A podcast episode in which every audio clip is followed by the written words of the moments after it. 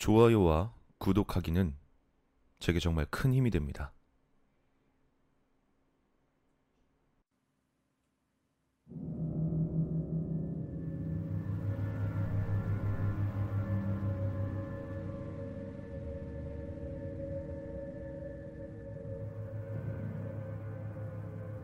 지금으로부터 약 4년 전, 나의 동생과 그 친구들에게 있었던 일이다.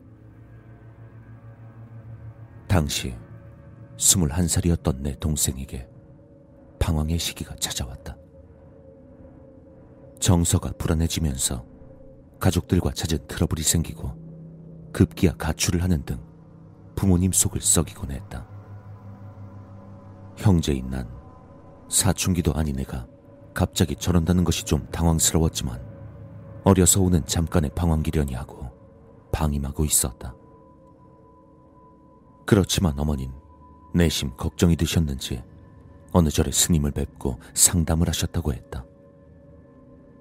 그 스님께선 동생에게 아귀가 붙었다며 뚜껑이 덮인 밥그릇을 하나 주시면서 동생의 책상 서랍 속에 넣어두라고 하셨다. 이 말씀을 들은 어머니께선 동생이 한동안 배가 고프다며 밥 타령을 했던 걸 기억하시곤 스님의 말씀대로 동생의 책상 속에 밥그릇을 넣어두셨다. 그로부터 며칠이 지나자 거짓말처럼 동생은 집으로 돌아왔고 이전보다는 다소 안정된 듯 보였다.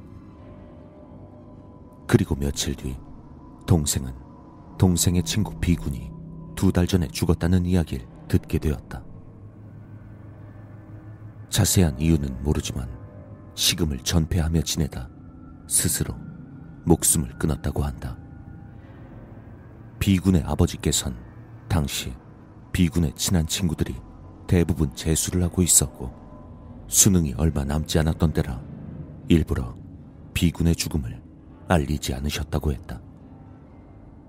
그 친구 비가 죽었던 때와 동생이 방황을 시작하게 된 시기가 얼추 맞아떨어지고 식음을 전폐했었단 이야기에 어머니께선 동생에게 붙었던 그것이 비군인 것 같다고 생각하셨다. 그리고 몇 년 뒤 어머니께서 동생의 또 다른 친구인 시군의 어머니를 만나 이야기를 들으셨다. 그 당시 친구 씨에게도 이상한 일이 있었다는 것이었다. 어느 날 씨의 부모님이 외출을 하고 밤늦게 집에 돌아오니 온 집안이 빨간 페인트로 뒤범벅이 되어 있었다고 한다.